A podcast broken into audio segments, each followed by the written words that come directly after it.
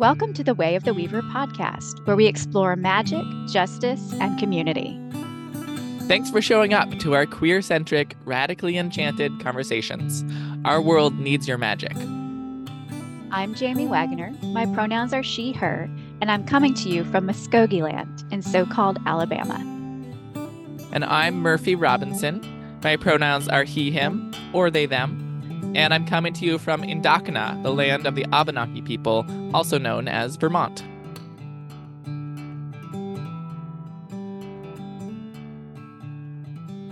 Welcome to episode 13. And today we're going to be discussing a really fun topic. We're going to be talking about ecstatic ritual and re enchantment.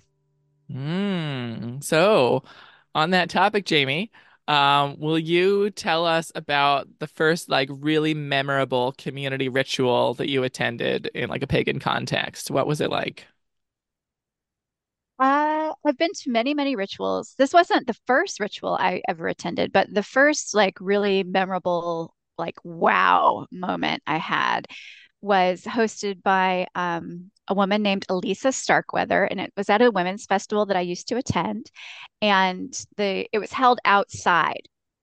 And as the ritual began, there was a storm sort of rolling in. So the wind was starting to whip up, and you could kind of hear thunder in the distance, but the storm hadn't quite got to the hill where we were.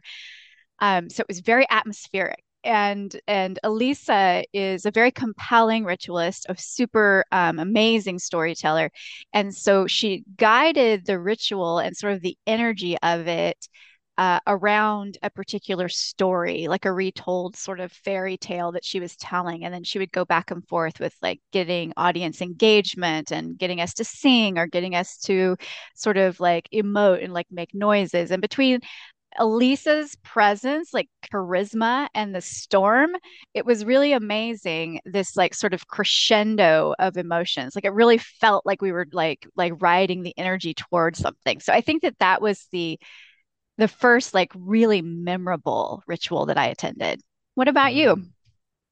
Um, th- thanks for sharing that story. That was like I feel like there's um not always, but often with a really experienced ritualist, there is like an element where like weather is part of the a participant mm-hmm. in the mm-hmm. ritual, you know, like some mm-hmm. cool things will mm-hmm. happen with um the elements sort of joining in. So it's cool that that happened in your in your ritual. Um, for me, I think that um, I mean, it would it would really just be the um the first big goddess ritual at a gathering I used to go to called Women's Circles. Um, you know, I mean, you and I both sort of started in the feminist spirituality movement, and then yes. like have have grown and shifted our practice as like queer gender politics have evolved in the world and all of that. Um, but uh, yeah, I, I, got my start at a at a week long uh, women's spirituality camp called Women's Circles in Rowe, Massachusetts. This was in I think it was in 1999, like in the last last millennium. Um, and um, I had just turned 18. I was like barely eligible to go. Um, and the ritual was um, was had been we had a high priestess that had been preparing for it for for months and months, and it was a ritual to Arianrhod, the Celtic star goddess.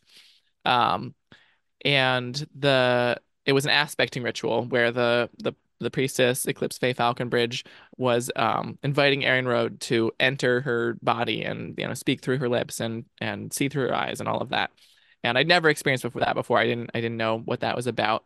Um, and I really consider it my like pagan conversion experience, that ritual. like like I I came to this women's camp and it was like pretty big culture shock. Like I was what I was seeking. I'd been like reading books on Wicca and stuff like that, and this was mm. like actually a community experience, and I was into it.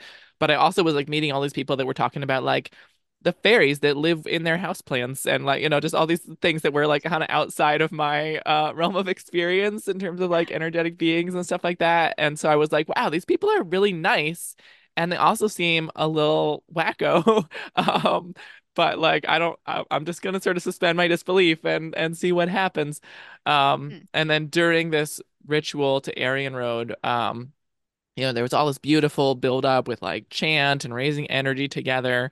And then when Arianrhod, the star goddess, came into eclipse and started interacting with people around the circle, I just felt the like most powerful energy. You know, it felt like a giant had just entered the room. And um I remember the the I goddess, yeah. The the I can imagine. was Arianrhod is uh, Arianrhod is is gravitas. Like there is presence yes, there. she Yeah. is fierce too. She's like not a Mm-hmm. particularly friendly Mm-hmm. goddess. She's like Mm-mm. No, very very no, she's not. Mm-mm. Um and she was Which like what we love about her, but I know, very powerful. Um, and she was walking around the circle and like making eye contact with everyone.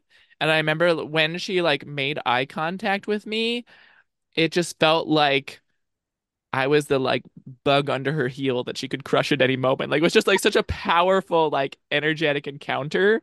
Um, like she didn't seem unfriendly, but she did seem kind of like just on such a different realm that I felt very, very small.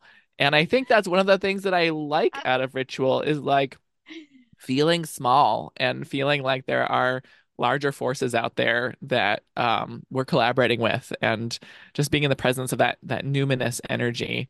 Um, so it was like very powerful, very compelling, um, sort of like scary in the best way. Like I wasn't Yeah.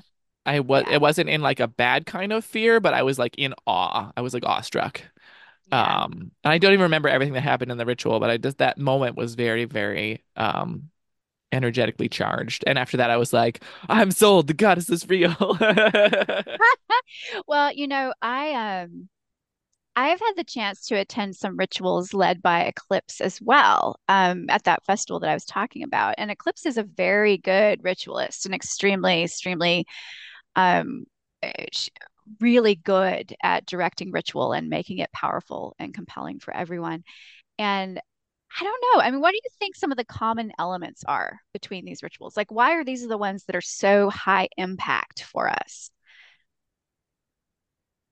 I mean, it sounds like both of them had um like highly skilled people structuring them and directing Mm, the energy, which definitely, you know, I feel like sometimes you can kind of accidentally hit that high of a note with a, a bunch of like really new folks, but it really helps if people have just skill with with um navigating those energies yeah, and guiding a group through it. So it's like it's like you've got it's like instead of being a herd of wild horses, you've got like a jockey on a racehorse who's actually like taking it where it needs to go or something like that with with the energy. yeah. Yeah.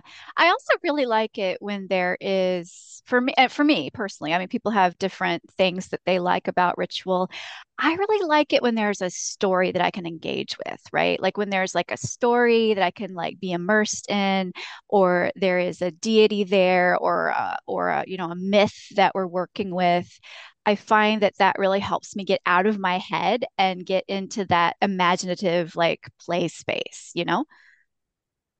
Yeah, and I think they they both sounded like pretty participatory on an energetic level Mhm. with like Yeah. chanting and toning and like really one of the things I love about pagan ritual is that it's not a spectator sport. Like yeah, every Yeah. everyone is requested to really be engaged in the energetic process that's happening and and you can feel that and it, it you're a part of it, you know, you're not just watching. Yeah, I feel like, you know, when you were a kid and you played a lot and you used your imagination a lot, I it being a pagan ritual kind of reminds me of that. Like I feel like it really re-enchants the world. Like it, like you said, you're like, I, I don't, you know, I don't quite these these people might be I'm not really sure what's going on with them, but I'm just going to suspend my disbelief. And you sort of learn to do that. And then after a while, at least for me, it became kind of natural to to I didn't really find myself having to suspend my disbelief anymore. I could just shift into that ritual play space. And yeah, and the world is just a whole lot more enchanted since I started doing ritual. Oh yeah. I mean, I I think I've now become one of the wacky people that talks about their invisible friends, you know, like that's who happen to be deities or have. land Yes, or I land spirits or whatever. Yeah. I mean, Um, I it will on the regular be sitting around saying, "Wow, I can feel, I can hear Cerridwen laughing in my head." uh-huh, uh-huh. Yeah, which I I feel like that's that shift from suspending disbelief into actual it's not even belief because it's like first Mm. person experience. It's like Yeah, yeah. you're just you're just yeah, believing what your senses are telling you.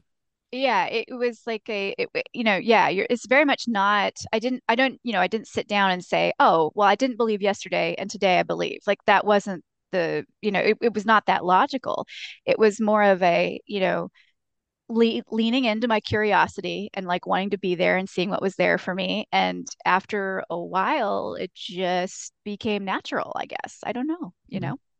Yeah, I think it's sort of that way with like spell work and stuff too. Like the first first dozen times you do it, you're like, well, I don't know if this is really gonna work, but I'm just gonna try it and we'll see what happens. And then when it like works enough times, you're like, no, I'm gonna do a spell and it's gonna work because that's what happens every time, you know? Like, um, yeah, there's that that transition into trusting your your experience, even if you don't have like a scientific explanation for it.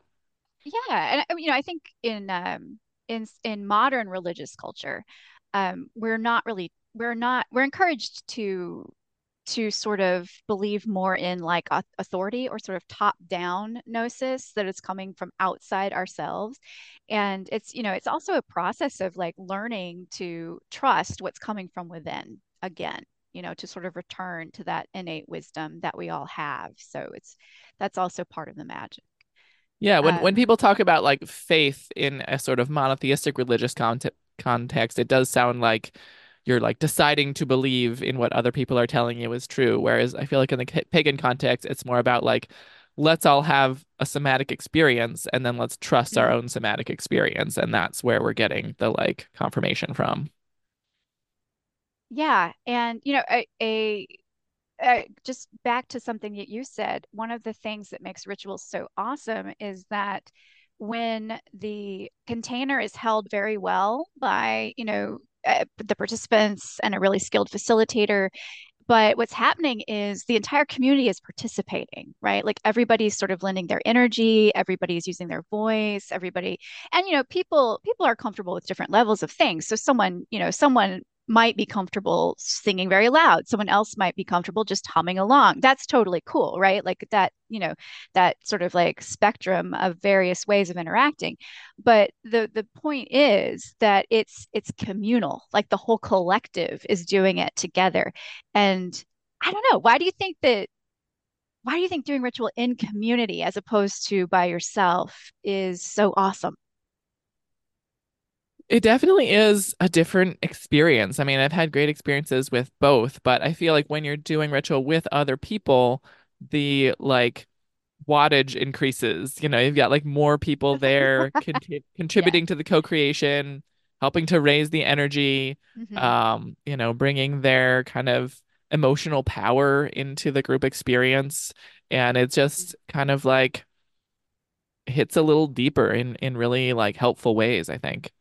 Yeah. Um, yeah, it can be a little bit hard to like marshal so much energy and conviction when you're totally alone. Like if you're if you're in a time where you're really just like ready for it, you could do it, but like it just really helps to be able to kind of entrain with the people around you and come into this state together. Mm-hmm. Yeah, and you can see yourself reflected in others, and you can see yourself kind of contrasted with others. Like you can kind of, yeah, it's kind of a different experience as opposed to like just a solo ritual where you may not have so so many opportunities for like mirroring, you know? Um, yeah, and I feel like um You, of course, can use any magical technique when you're by yourself. If you want to, you can choose your own adventure, right? Because you are your own best spiritual authority. However, I feel like some of the really more like powerful techniques work well in a collective setting because you have more people to hold and support the energy, right? Yeah, I mean, there's some some techniques that I personally never engage in solo because they are um there's just like you're you're moving so much energy that it feels safer to do it when you have that support of people around Yes. you, such as aspecting, like I talked about with the Aryan ritual. Like, you know, in in Way of the Weaver, we we recommend that people never aspect when they're alone. Um, Yes. because that is yeah. it's like channeling a really powerful energy, and sometimes you need like a little bit of help and support coming back and grounding after that. Yeah. Um, and so we feel like it's more safe when that can be held and tended in community. And you know, similar with a lot of oracular work. I mean, if you're gonna like Mhm. do a tarot reading or you know that's sort of different because it's kind of contained within your tools but if you're if it's like straight up like oracle like speaking bringing knowledge through um from the Mhm. from the I don't know what you would call it from the other world um that's another thing where you you've opened this Mhm. portal and this Mhm. energy is moving through and it's great to have some backup Yeah, exactly. you know, and there's like you, uh, there's a, a term that um, is used a lot in reclaiming witchcraft, certainly, but other types as well. Um, is this idea of building a cone of power? So basically, kind of like like like focusing and condensing like a huge amount of energy to fuel magic, and then sending it out into the universe, kind of in a big like you know just a big sort of like moment. And um, that's definitely something that i- that where it's a technology that is is good in a collective type of ritual.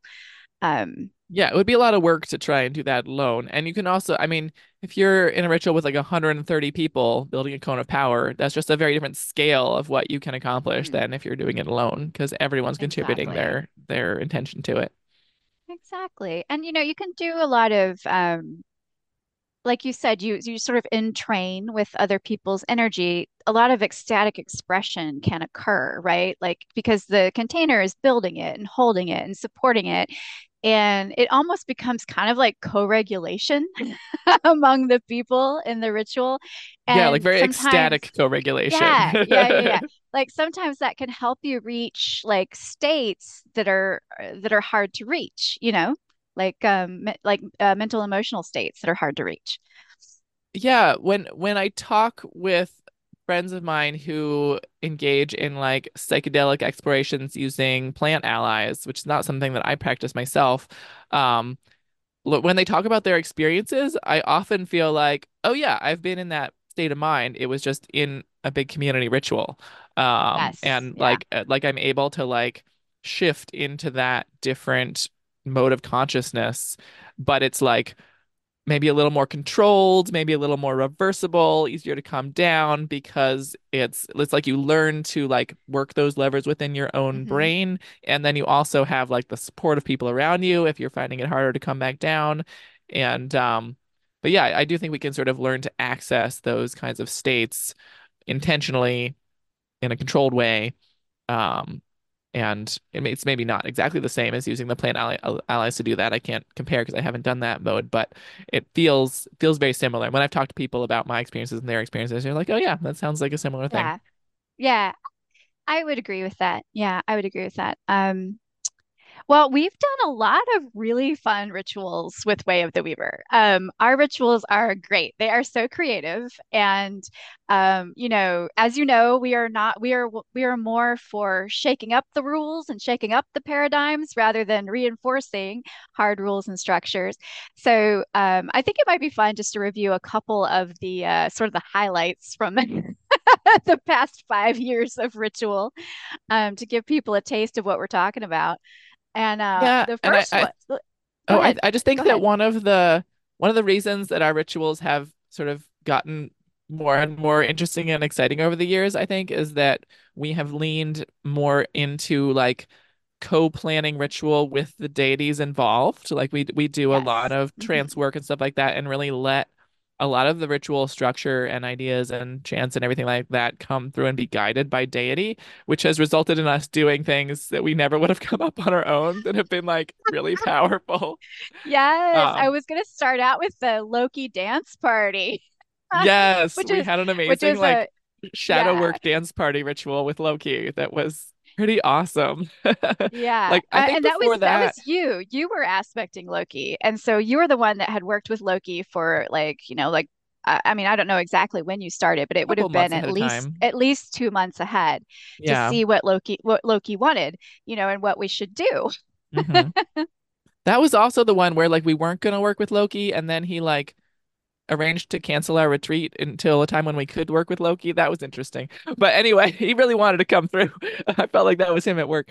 But um Yeah, that was he wanted to do a dance party and he wanted Mhm. Loki wanted to dance with people while he was with us in Aspect and that was something we had never done as a tradition before. We'd always done like the deity sits in the Mhm. chair and then people come and talk to them. Like it was it was a very different kind of thing. And he also when we had time for like dialogue with the deity, we did it in like a full group format where like we Mhm. were all kind of Mhm. sitting in the mead hall and just like shooting the shit with Loki, you know? Um versus a like one-on-one, you know, personal consultation. And Yeah. yeah, he just had a lot of like different ideas of how to do things that were, I think, really like really opened up stuff in our in our toolkit. So You know, I will say I am one of those people that is not, I, I'm a bit of a slow starter when it comes to dancing in groups. That is not really my most uh, favorite thing. I um I feel very self-conscious. But um but I did dance in that ritual. I you know, I danced the the whole time that everybody else was dancing and um and I really enjoyed myself and I had a lot of fun. Uh, you know, the whole point was uh, it was kind of a shadow work dance party that we were working and I did work through some shadowy type of issues. Uh, and but again, like I was supported by the group. I didn't feel stupid and I didn't feel silly and I didn't feel like super self-conscious because I was like, oh, okay, this is, you know, I was kind of able to like ride the moment and ride the energy and it, and it really helped, you know? Mhm. And Loki picked the playlist too, and that was a pretty good playlist. It was a good playlist. Yeah, those songs like they cracked me up. And actually in the show notes we have some um we have a Way of the Weaver uh a quote unquote hard music playlist which is like faster tunes and then we have a slow playlist which is like softer tunes. I can put those links in the show notes if you're interested. Some of those Loki dance party songs are on the are Oh, on they, the they it the faster playlist. playlist. Yeah, Nice. on the faster That's playlist. awesome. One of my um one of the most recent rituals we did was at Weaver Camp in July, and it was an, another new format that we had done. And basically, it was we were working with the Lady of the Lake for Weaver Camp, and she was the one that brought this format forward.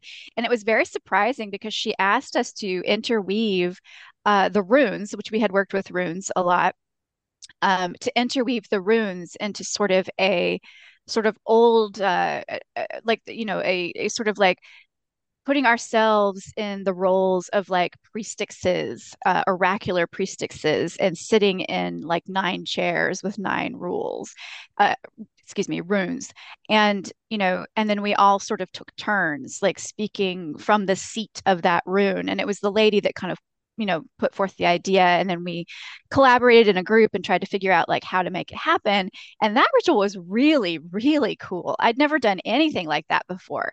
Um, and I think, you know, we we I can't remember how many pages of of in the moment oracular poetry I copied down, but it was like 10 pages worth of stuff because a lot of things came through. Yeah, it was like a guide to the apocalypse from the from the Maidens of Avalon. It was pretty amazing. Yeah, so that was cool. And then I, I can't let this go by without mentioning the the epic tailgating with Hermes ritual. Oh, that one was so fun. That one really, yeah, I love in that one how we like we we broke the like oh it must be sacred and serious kind of hmm wall. And you know we we it was outdoors in daylight and we had a bunch of cars pulled up in the four directions with their like trunks up or their tailgates popped. And so those were like the stations for the four directions because Hermes is such a traveler so we had these cars and everything. Yep.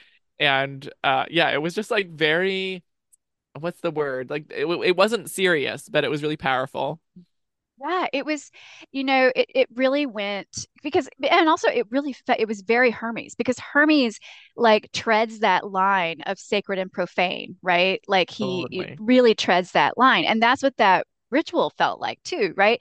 Like one of those tailgating stations was like, eh, like a dress up station, like kind of like a, like dress up, like try on different clothes, try on different sovereignties, like, you know, try on trickster roles, try on things. And like people were over there like dressing themselves up and like dancing around in one corner. There was another corner to like uh, build like stacks of stones that are called herms. I mean, there was all kinds of stuff going on. There was gambling because uh, Hermes has so many. I mean, he's a traveler. He's in charge of gambling. He's a bit of a trickster. He's a bit of a psychopomp. He's, you know, he he, you know, he's the guardian of uh, folks that don't have homes. You know, like like he's he's so many things, and it, it really came out in that ritual, and that was it was so fun. And then at the end of it, he climbed into a truck uh, pointed west, and and we drove off into the sunset. Well, and he, I remember when he was talking to people, he would you would like take a walk with Hermes, like you weren't where you weren't sitting down. He wanted to like stroll with you around the sacred circle and stuff like hmm that, and like be in motion. It was just a very different flavor. He had his whole own thing going on. Oh, and he wanted us to sing a Kenny Rogers song too. That's right. My goodness. We invoked him into our presence by singing um, Kenny Rogers the Gambler. Yeah, that was that was a wonderfully irreverent ritual. I felt like that was super inspired. And and also I felt like, you know, when we did get started in the ritual and we were singing that chorus from the Gambler, I mean, Hermes came, like he just arrived. He was like, "You called?" That one was also cool because that was one, you know, at the end of our multi-month like training group cohorts, the Spider Threads cohorts, we um we've gotten people to the point where some folks are ready to step up and try aspecting themselves who, you know, Yes. who, who were beginners at the start of the program. Um, and so that was one where one of our weavers who had learned these skills over time with us was the one who was doing all of this preparation work with Hermes and who was aspecting Yes. Hermes during the time.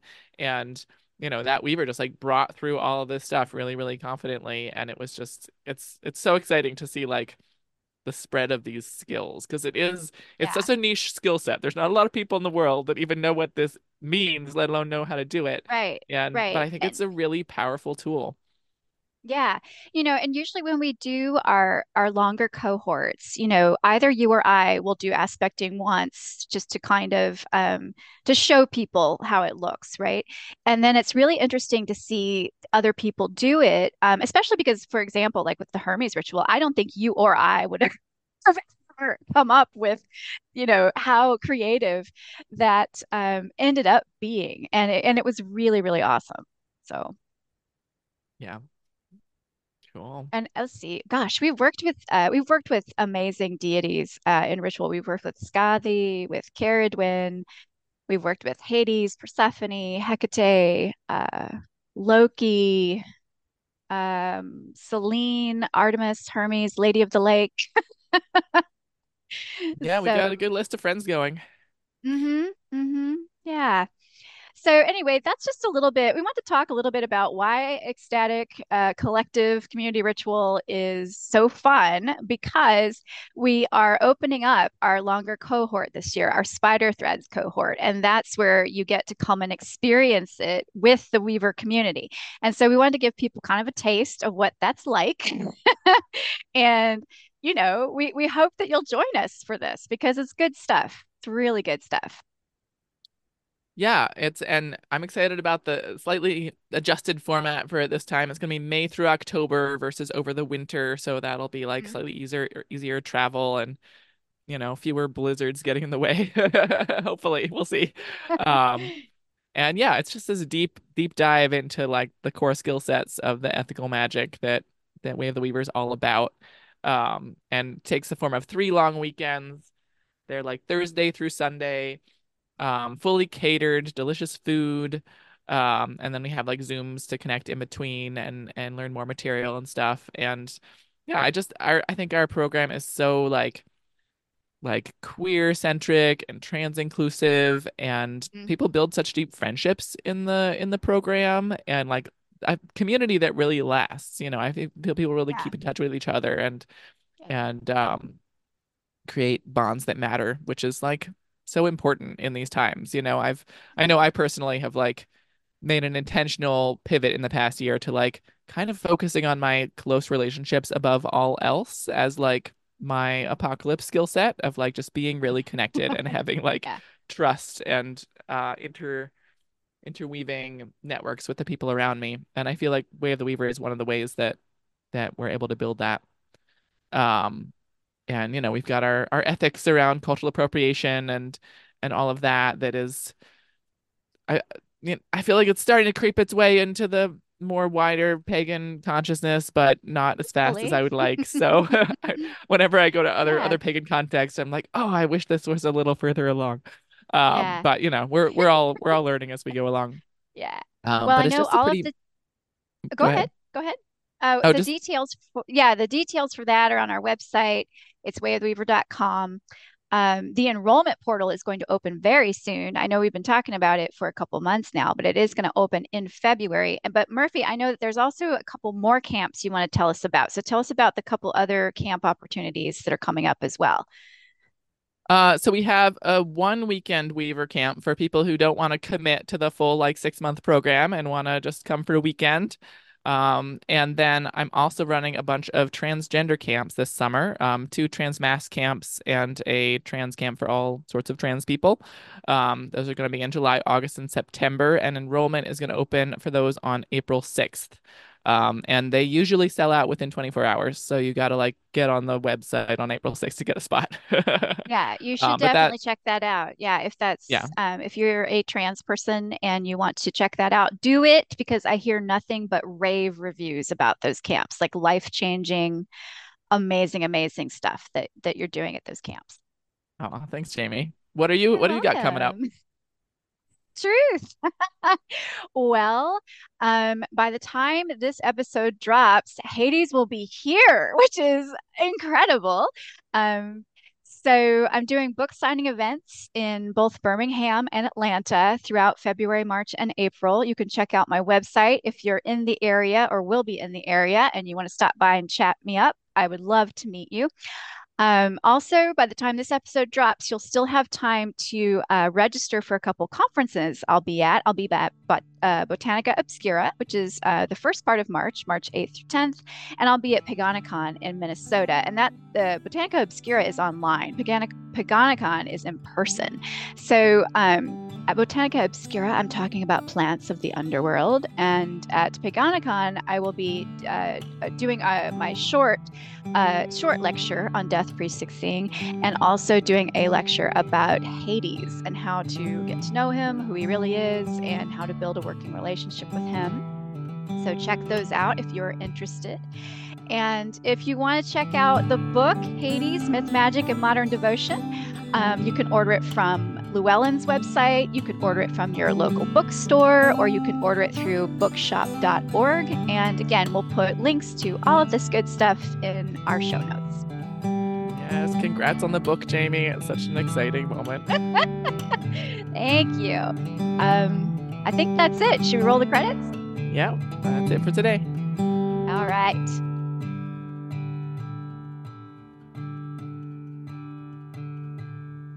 Thanks for joining us. You can learn more about the Way of the Weaver programs at www.wayoftheweaver.com. If you liked this episode, please share it with your friends. It also helps if you write us a review. Our theme music is by Fern Maddie. Find more from her at fernmaddiemusic.com. Remember that magic is real, present all around us, and a profound tool for justice and transformation. Use it well.